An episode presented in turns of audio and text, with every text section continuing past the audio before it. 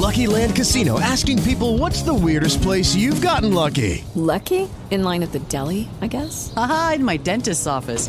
More than once, actually. Do I have to say? Yes, you do. In the car before my kids' PTA meeting. Really? Yes. Excuse me, what's the weirdest place you've gotten lucky? I never win and tell. Well, there you have it. You can get lucky anywhere playing at LuckyLandSlots.com. Play for free right now. Are you feeling lucky? No purchase necessary. Void where prohibited by law. 18 plus. Terms and conditions apply. See website for details.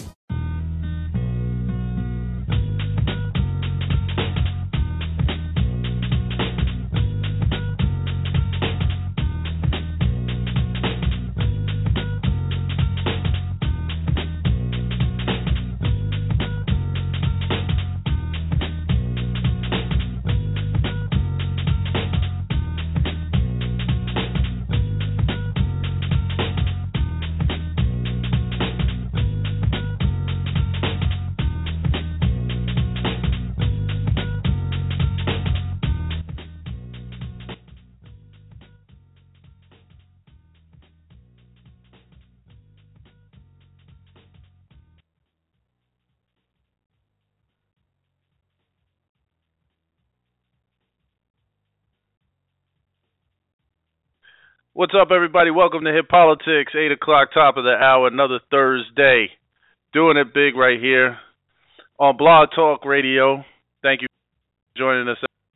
Um, so, as you guys know, uh, this is the show where, um, you know, we like to hear from you, like to uh, hear what you've got to say, and multiple ways. So don't forget, get in the chat room, you know, get a uh, username, password, make it happen, uh, interact with the other people in the chat room, or give us a call at 805-292-0337. That's 805-292-0337. Press option 1. Chester will know you want to come on the line, and um, you'll get on with your question or your comment. I'll also read uh, questions or comments from the chat room. And uh, interesting week this week. All right, we got a lot going on. Um, the big thing I would say is obviously Homeland Security, ISIS. What are we going to do? It looks like more and more Americans are saying, "Look, we're all we're okay with boots on the ground." President seems a little resistant to this, seeing that he um, pretty much has got us out of Iraq. Um, did it go into Syria? Uh, but it's looking like the pressure is mounting. What do you think? Should we put boots on the ground? Um, you know, it's a totally different case from Iraq. We were talking about WMDs, but we've got these crazies called ISIS or ISIL, whichever one you want to say, that are chopping people's heads off. They're killing women, um, civilians. They just kidnap Christians. So, you know, I, I you know, I'm at a loss as far as uh, where I am. But uh, luckily for us tonight, our guest, Micah Edmond, is someone uh, who's actually served in the military as an officer in the Marine Corps and um, did a couple tours overseas, um, worked at the Pentagon. So, you know, he's someone that we can definitely lean on to try to figure out what his thoughts are and and uh, what he thinks the approach should be. And and another thing that I want to talk to to uh, Micah about specifically, um, you know, it, seems like a lot of people in the military, you know, they present. I don't know, maybe saying they don't like. You know, maybe not the right term, but you know, for lack of better words, at this point, I'm going to say they don't like him. They don't respect him. I don't feel as commander so, you know, I want to talk to Mike about that because um, he's someone that is, um, you know, worked with people in the Council of Foreign Relations and has been in the Pentagon. I'm interested to hear, and um, I, I want to know if it goes beyond race. Um, you know, so I want to get his thoughts on that. Also, talk to him about, um, uh, you know, blacks in the military and and you know what what that representation is looking like and you know, when my grandfather served in World War II, both of them, you know, it seemed like um, you know conditions back then were terrible for black men, black people, but there was such a love of country that I don't see expressed in the same way today. So I'd like to get his thoughts on that. Also want to hear from you guys, 805-292-0337. Let me know what you think about everything. It's going to be a hot show. So, um, you know, we'll take a no, actually, we won't take a quick one. Let's bring Micah in because I want to get right into this conversation. So, hey, Micah, welcome to Air Politics. How are you? Well, thank you very much, sir, for having me on. It's uh, great to be on.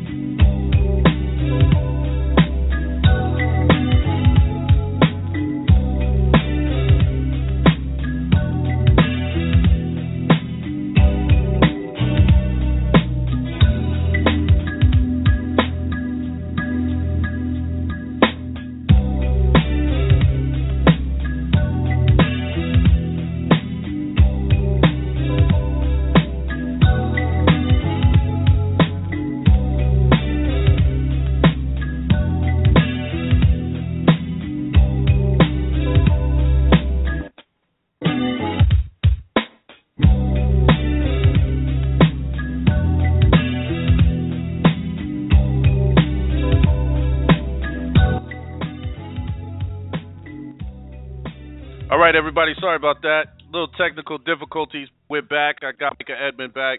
Micah, sorry about that. Uh, technical oh, okay. difficulties on our side, but uh, we're going to keep on moving. Obviously, there's a force out there that doesn't want people uh, to hear what you got to say tonight and, and hear this topic.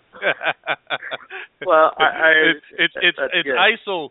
ISIL is is uh, coming in on the line on us, man. What are we going to do about that? Well, you know, before we get to that one, I, I kind of want to just just deal with your first question, or one of the first points you brought up, uh, real quick, like, um, and especially since it's Black History Month, this is something that's been been near dear to me. Is uh, someone who did serve in the military. Um, I, I served as a Marine Corps officer, and there are two two things that that I see that we still deal with today, and I'll, I'll expand this beyond just the military, but the whole sort of senior leadership in the world of national security, if you will. And mm-hmm. you know, we've got you know very few people who have been in the senior le- senior leadership on the political side of this. Uh, Colin Powell served as national security advisor for Ronald Reagan. Um, Condoleezza Rice, who we know, served as a national security advisor for George W. Bush, and now Susan Rice for for President Obama.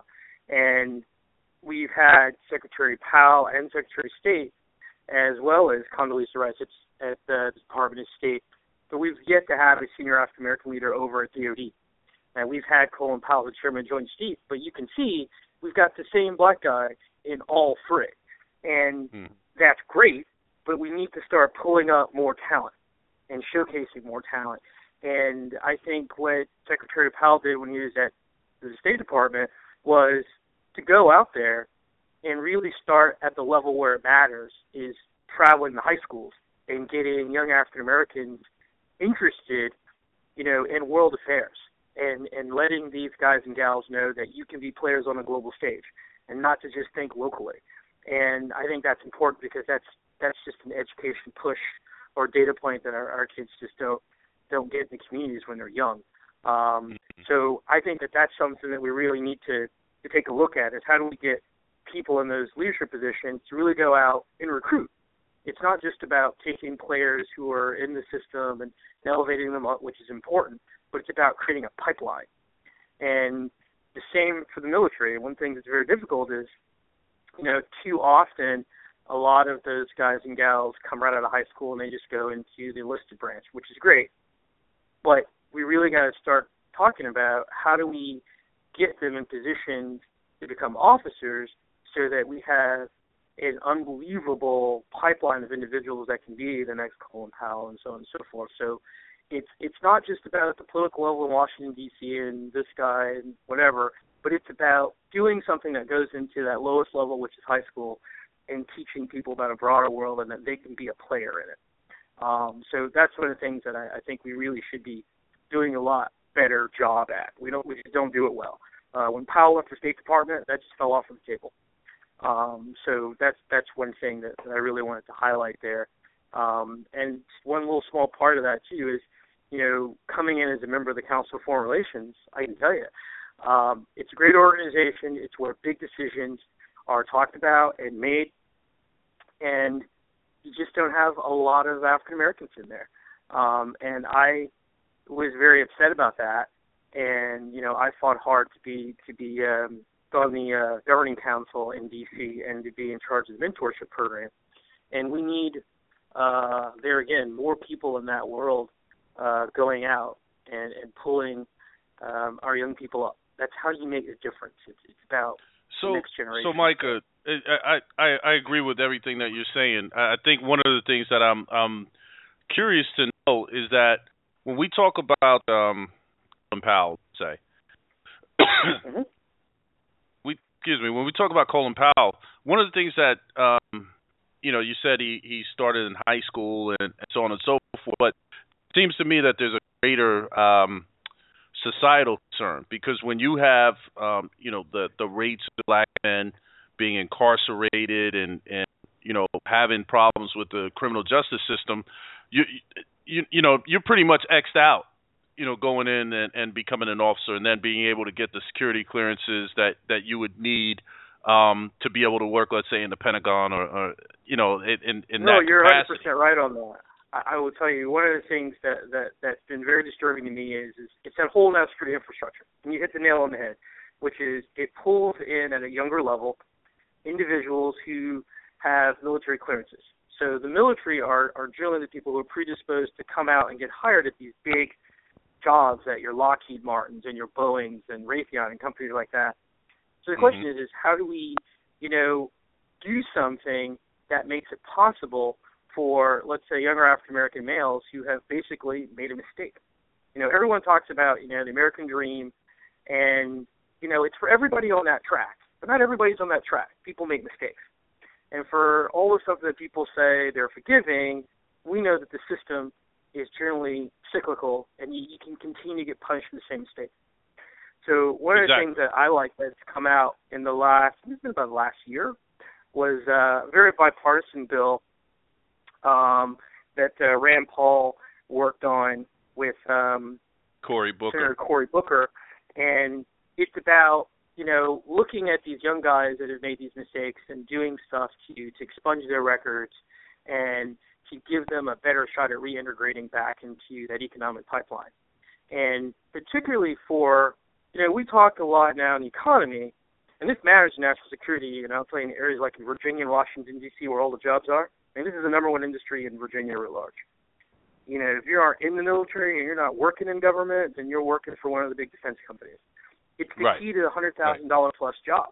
And so when we talk so much about, you know, the African American community and everybody getting a raise in minimum wage, you can double the minimum wage and still not be able to afford to live in the neighborhoods up here. It just doesn't matter. Exactly. You can triple the Exactly. minimum wage. Listen, let me let me let me go. job. Let me let me ask you real quick, Mike. You know, I I I think it, you know we could go down that road all night, and and I, I that that's such a great point that you're bringing up. Uh, you know, one of the things though that I see that, and, and I mentioned this in the opening, is that it, it doesn't appear like a lot of the the, the younger kids, um, you know, the, the the Latino kids, the, the the kids of color, are basically at this point have that same level or or exhibit that same level love of country, let's say. So I had both both of my grandfathers served in World War II. Um and you know, if I look back, I, I I've thought many times, you know, could I have done that? You know, could I have really done that during that time when I knew, you know, how they were being treated and and um you know, with segregation and and you know, just the the overt you know dealing with Jim Crow and so on and so forth. You know, could I have done that? And then you look at the the myriad of of black soldiers back World War One. uh, You know, every every engagement that we've had in the country, but I'm specifically talking about these guys from World War One, World War Two. I- don't see that same level, and tell me what you see. But I don't see that same level of overt love. I mean, it's it's it's not expressed, and it's almost like it's not even cool to express it that well, way. Well, there there are a lot of things that that go on in there, and I'll tie that a little bit into sort of Obama as commander in chief. Now, I'll caveat this with saying that that that you know I'm a Republican, he's a Democrat, but I'm going to be as objective as possible in this because this issue deserves someone being objective. Everyone likes to, to vilify the commander in chief. I mean, you know, you get it when it's good and you get it when it's bad. So, sort of put Obama in context a little bit. You know, Iraq was not going well, and neither was Afghanistan when he was campaigning for president. Let's just be honest. And we weren't as patriotic about those engagements at that time as when we went into it, right? It's right after 9/11. So mm-hmm. he comes in as commander in chief, and his two big things to the country are, you know, I'm going to shut down Gitmo, and I'm going to pull us out of Iraq and Afghanistan. So being in the military was not a, you know, and and we talked about also declining budget cuts and so on and so forth. So it was not a very, uh, if you will, high time that made people want to go into the military. I mean, it just wasn't. We we had some of the absolutely brutal um, you know, right around that time too, you remember when the IED got very big and soldiers were you know, not just coming home, but you know, we had a huge influx of people coming back in from uh wounds. Right. And right, we right. started hearing things about post traumatic stress syndrome and all the veterans getting out and having trauma issues and this and that. So to be fair, you know, if you were 17, 18, a career in the military is not what you wanted coming in around 2008 and quite frankly, you know, through a number of years into the Obama administration. We're about six years in now. So, um, to be fair, it, it isn't so much as that, you know, President Obama, I think, came in with a negative attitude towards the military. Um, you know, a lot, a lot of people like to paint that, but let's just put him in context. You would put anybody coming in the office at that time. That's what it was. You know, uh, not yeah, very I many think, I, parents I think wanted that, send their that's, kids that's, into the great. military. Right. You know, so I, I think I'll one of the that. things, though, Micah, you've got, you know, and, and I appreciate you trying to be objective. I mean, but there is there is a disdain among the leadership, it appears, um, on, among all branches for this president, and and it's something that we haven't seen before. And I mean, you've been in the Pentagon. I mean, you talk to these guys. You're for God's sakes, you're in the Council of Foreign Relations. I mean, so you, you know, have a lot of interaction and and obviously I'm I'm assuming that they're not going to tell you, well, I don't like him because he's black, but I, I mean, would would you say that it's fair to say that a lot of these old school characters, um, because of where President Obama has come from, um, don't have the same level of respect? I mean, they they loved Bush. They I mean, they loved Bush because his first his first reaction, in my opinion, was to strike first. Now you you've got these hawks out here saying, hey you know, we we've got we've got to go hit, you know, Iran for Israel and so on and so forth.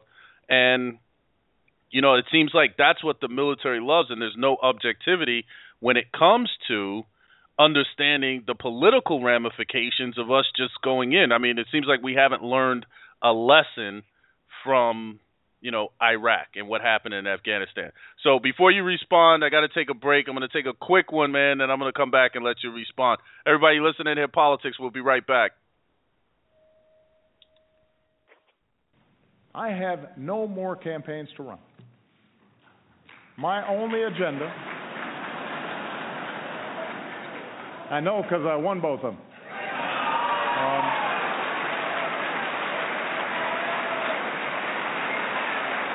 The, uh,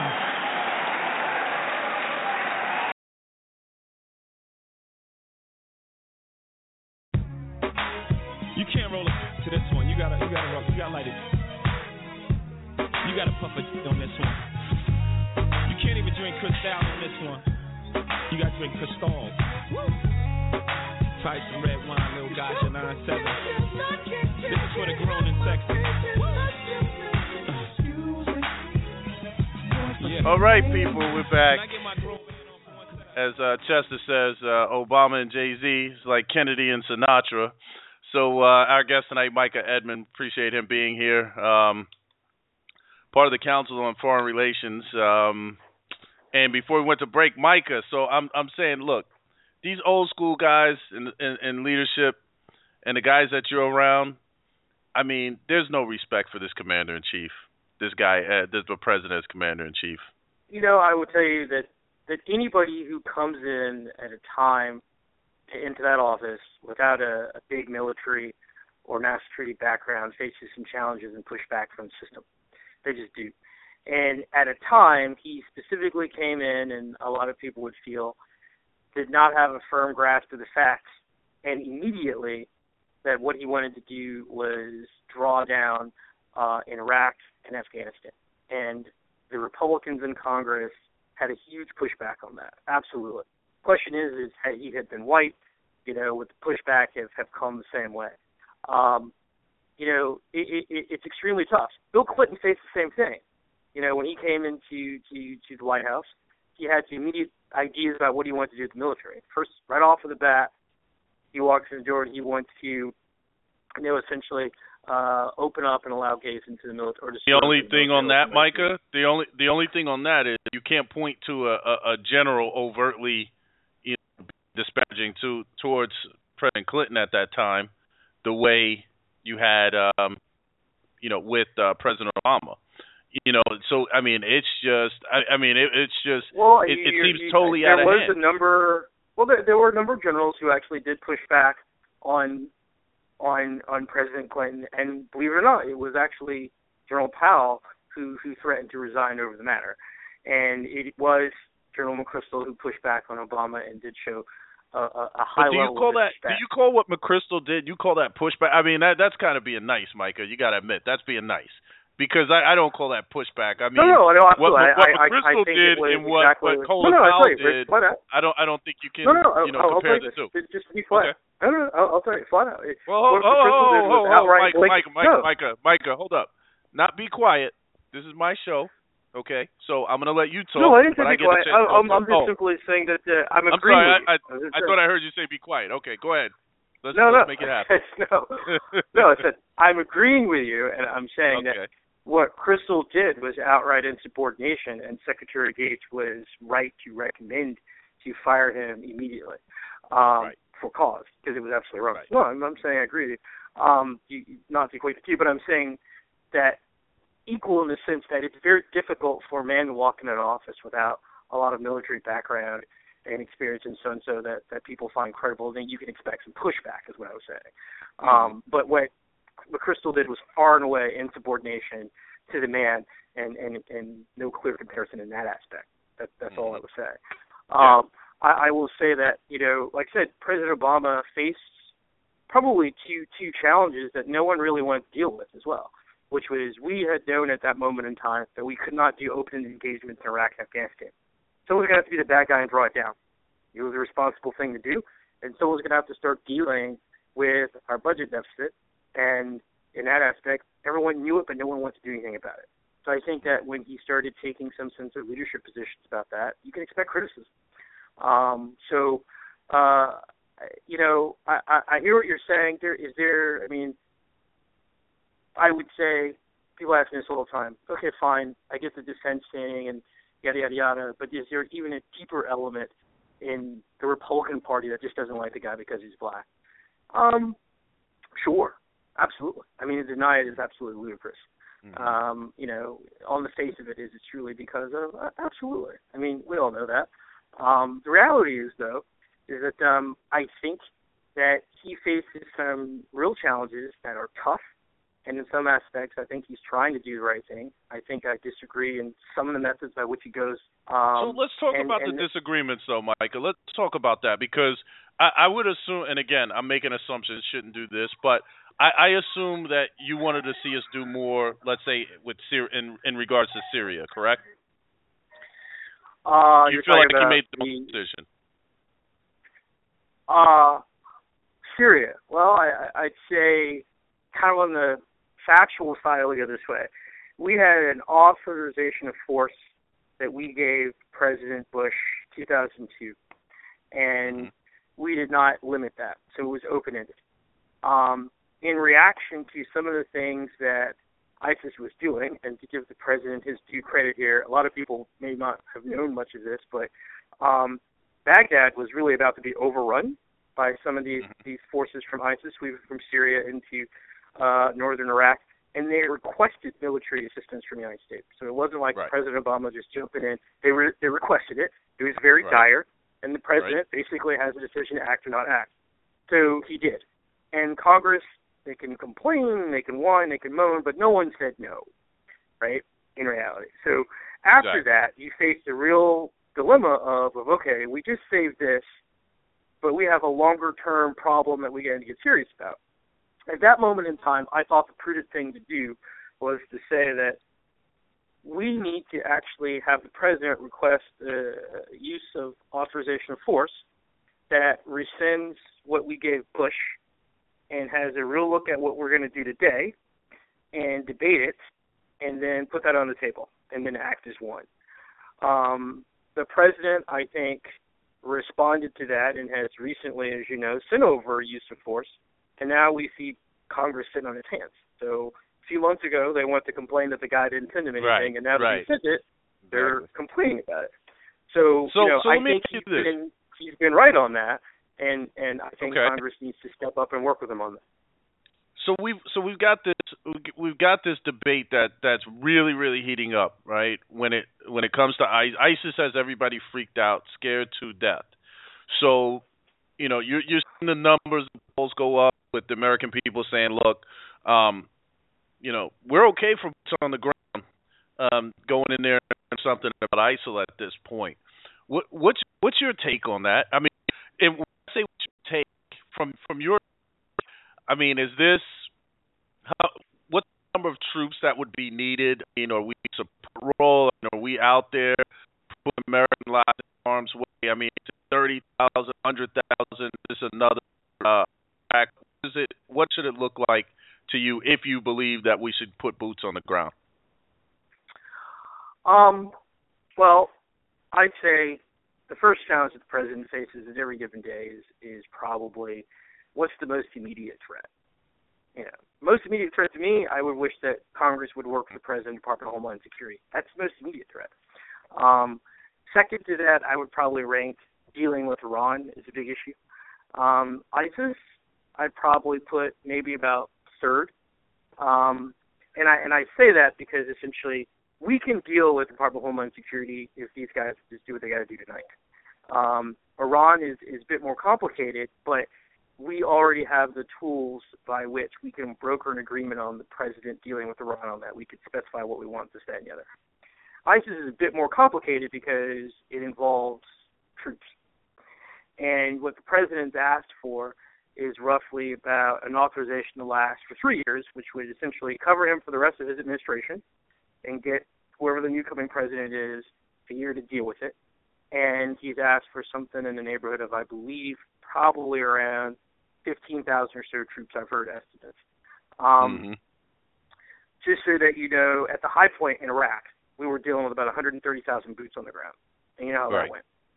Right. So you know, the question is, is can you really be effective with 15,000 boots on the ground? And to be honest, the real problem is that where the troops or the ISIS group operates without impunity is really serious. Iraq is a band-aid. You can put 15,000, 50, 100,000 troops on the ground in Iraq, but they're really operating out of Syria, which is a powder Mhm. keg. And no one wants to deal with that. Um, so to me, can we put boots on the ground and stabilize Iraq? Yes. Is it the prudent thing to do? Yes. How many? Really don't know. Um, you know, I assume that the number that the president provides is going to be in consultation with the Joint Chiefs, and the number will be about right. There will always be plus or minus that people argue about, but I, I, I believe that the number that they propose is probably going to be about right. My only Yeah, concern but is the fact although that the the only thing, Michael, with that, you, you know, you mentioned the fifteen thousand. That's the that's the number that I heard. So, Mhm. and, and that's the number that that everybody keeps hearing. If it was fifteen thousand, I think the president would probably say, you know what, let's make it happen. Like, just I don't like I, I think a bunch of crap at just fifteen thousand number. You know, because well, uh, I'll to tell your you I point earlier. that Go ahead. Well, I think that the president, he's a very smart guy. He's been around a very long time. And, you know, he knows enough to know now, especially in the context of history and having dealt with this department uh, the last six years, that's how it starts. And he's very Exactly. wary of creep, and he should be, and he should be. You know, Right. fifteen thousand on the ground. Well, what happens when you put fifteen thousand on the ground and they get overrun? Well, you got to send another ten thousand. You got to send another, you know, so on and so forth. That's how we ended up escalating in Iraq, right? Everyone thought that this number would be fine. And Man, we we've seen the- this movie. I mean, we saw this in Vietnam. We we saw the same thing in Vietnam, Oh, uh. Iraq. Same same thing, game all the way right? So Well, exactly. My- so my I, I mean, I, I'm glad I'm glad you brought that up. Yeah, I mean, I I I, think he's being prudent. Um, and you know, the only question really is is no one seems to be talking about the strategy, which is okay, fine. I think you put fifteen thousand in, and you might be able to stabilize Baghdad and Mosul and some places north dealing around Kurdistan. Okay. But your major problem is the fact that these guys are getting massive arms in a wholly ungoverned space in Syria. And Syria is rapidly destabilizing, which is affecting borders in Turkey and so on and so forth. So I don't see a strategy yet from from this president, and for that matter, anybody, quite frankly, um, you know, on what we do. And to put this in context, because a lot of people really want to beat up the president on this, you know, just as many people who walk in the room and want to beat him up on 15,000 troops on the ground in Iraq, right, and don't want to talk about the larger problem of like, well, what about the forces moving in from Syria? They also don't give credit that he's also dealing with, as soon as that group of people leave, another group of people walk in and say, what are you going to do about Russia and Ukraine? Right. Right. Right. It's incredibly This complicated. is so this is this is something that that's and, and exactly it's a complex situation. I mean, when you look at Syria, you know, shop in Damascus, or, or what what happens after we go in there? eh, You know, what what Yeah, I happens? mean, I- mean, and and I like you said, we we've got to- deal with this this Ukrainian situation, and and you know, there's there's a lot going on, and if we start spreading ourselves too thin, we start making it easier for our enemies where we can't respond to in, in certain No, instances. absolutely, and and that is a national security concern that I have, Mhm. and that the president is quite frankly, you know, in a very difficult situation. I mean, to, to make it even more complex, you know, he was drawing down in Afghanistan, and now, you know, with destabilization issues over there, a lot of people are saying, well, maybe you shouldn't draw down in Afghanistan. So, if you're not going to draw down in there, then you're going to have pressure on where you want to pull the troops from to go, you know, if anything, to escalate into to some area in Ukraine and so on and so forth. So I, I, I think that everyone's beating him on the on the head to act immediately, um, and I don't know if that's fair. I don't know if it's a fair criticism. I, I agree. I agree. I'll honest. tell you one thing, though, Mike. Listen, one thing about the um, one thing about the president that we know, and here, here's here's what I think the president's doing. I, I think he's keep he's he he always plays his cards uh, close to the vest, right? I think he's developing a strategy right now, and when he hits, he's gonna hit so freaking hard that it's gonna be ridiculous. Like I I I really believe that. I, I don't I don't believe he wants to get drawn into a war, but because the situation is so complex, something has to be done. And I, I think he's gonna. I, I think he's gonna hit hard, and, and it's gonna go beyond just just these airstrikes. One other thing I want to move to real quick because I know I got to let you go. Um, is um, tell what what's up with these? What, what's up with this? Uh, uh, you know the the the leadership, GOP leadership. You know, not wanting to fund Homeland. What the heck is that about? I mean, you you got to admit this, this is that this has to be a tactical error on particularly. I, I wouldn't even say for for McConnell because I think McConnell's tried to clean it up, but it doesn't look like he's getting any cooperation from Boehner from where I sit. But you're right there. Tell tell tell us what's happening. What, what's your what's your thought on that? I I think um there's there's a lot of accuracy in what you said. I mean, I, you know, for for most of the listeners, I mean, I, I think more as a, as a point of fact that the House originated the bill um, of funding Homeland Security, and then they attached some riders on the bill that Mhm. would counter uh, President Obama's some of the things that he did in immigration policy, his executive action, so on and so forth Right.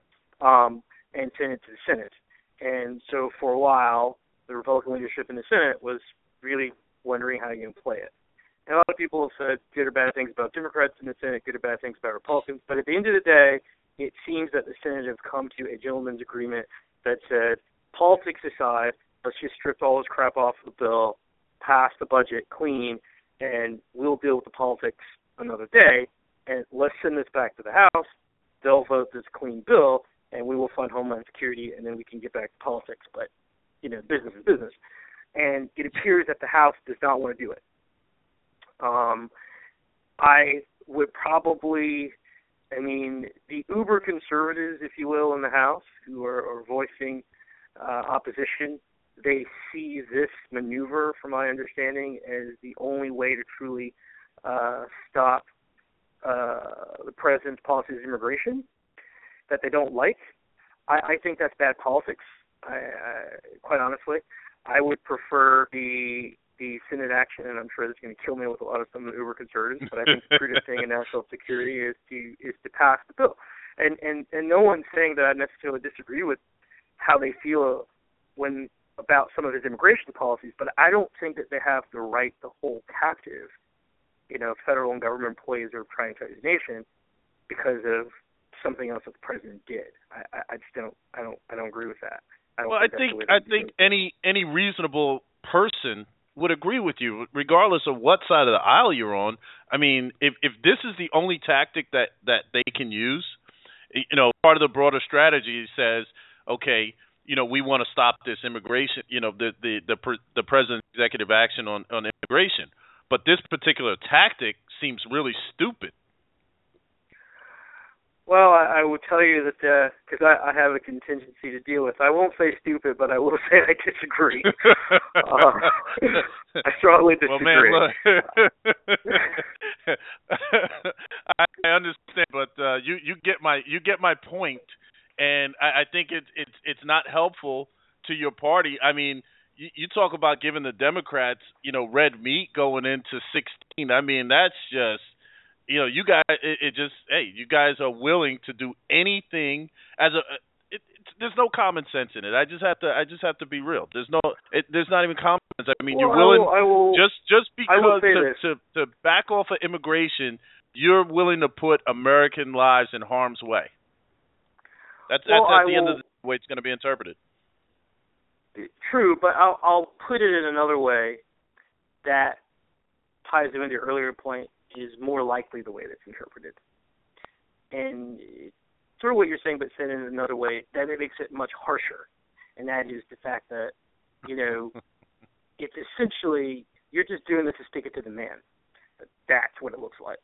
Is that, you know, you hate him so much in that that you're willing to do this. And so it exactly. doesn't look like it's business, exactly. it's personal. And that's what will will make it bad for I think uh, some in the party who are, are seeking, you know, the, the presidency because, you know, it'll it'll just make it look like the party, you know, they're just, you know, the other stuff doesn't even matter to them. Him matters more, and and that's what's bad, is is what I what I fear the most, um, because we lose the issue of just you know, hey, you know, I just got an alternative view on immigration. It looks now more like no, no, no, no I hate him and anything he proposes to the point where I'm willing to do anything else to make that point.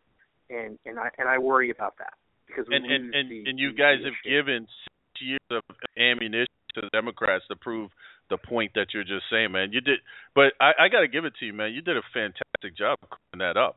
That that was kudos to you, man. You cleaned that up really, really nice. Richard Haass would be proud of you, my man. Richard Haass would be proud of you, man. When you go back to the table, you tell Rich listen to this tape how you clean that thing up, man. It's fantastic, bro.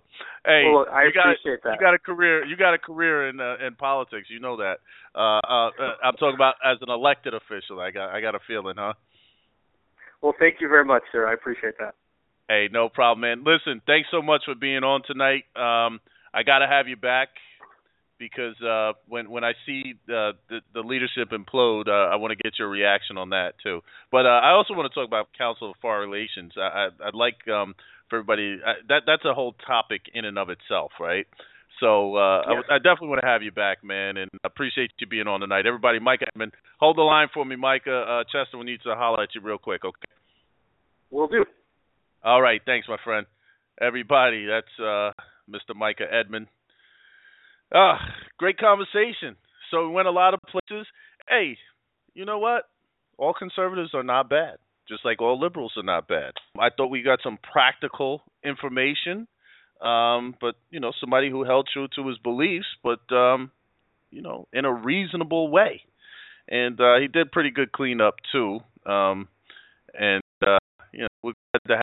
And it's not every day that you can get somebody that's uh, part of the count, Council on Foreign Relations. You guys should look that up. Um, they're they're heavy hitters, heavy, heavy, heavy hitters. So great job to Chester for um, you know getting him on tonight, and uh, definitely have to have him back. Everybody, I'm going to take a quick break um, and then come back and wrap things up. You listen to Air Politics. We'll be right back.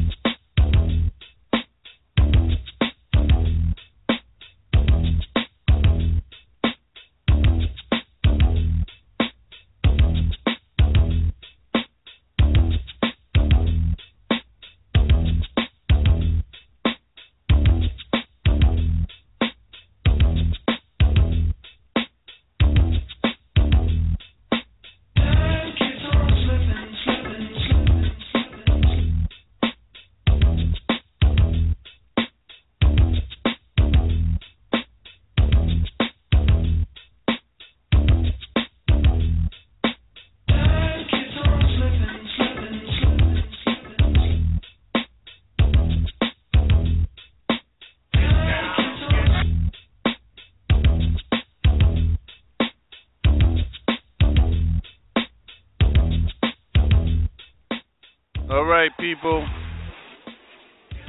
Another Thursday. Don't forget, check out that Facebook page. We need some likes. We want some likes. Want some comments. Want to hear from you guys. Tell us how we're doing. Is Chester getting good guests? Is he not? Am I asking the right questions? Am I not?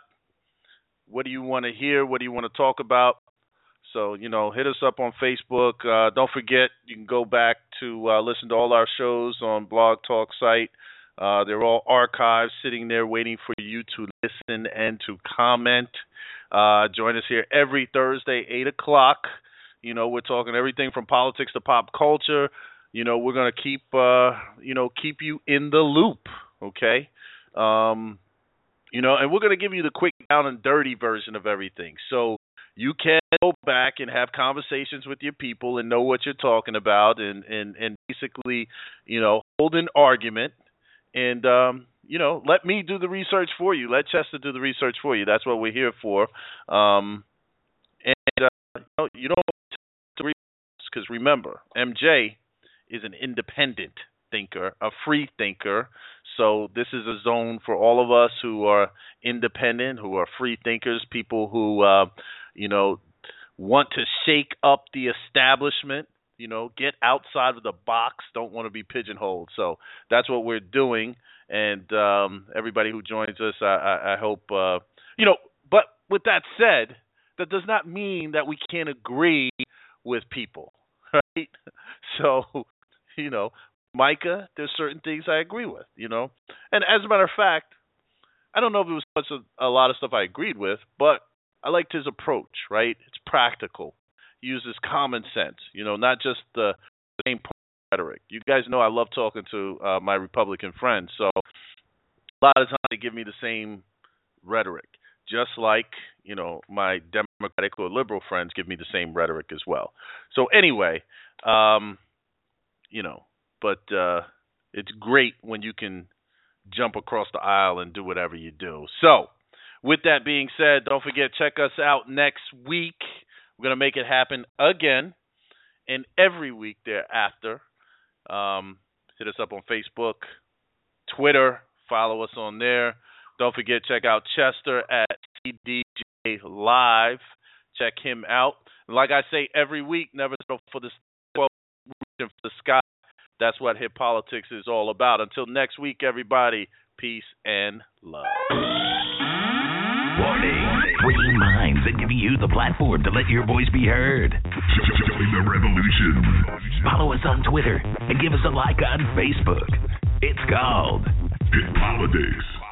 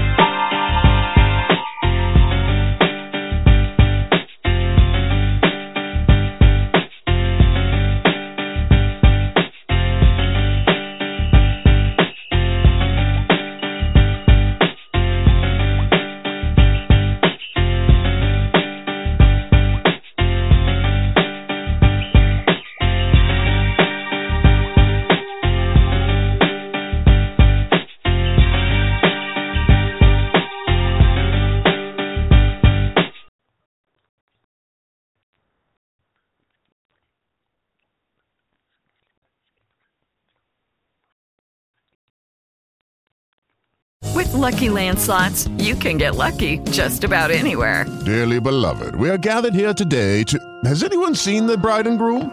Sorry, sorry, we're here. We were getting lucky in the limo and we lost track of time.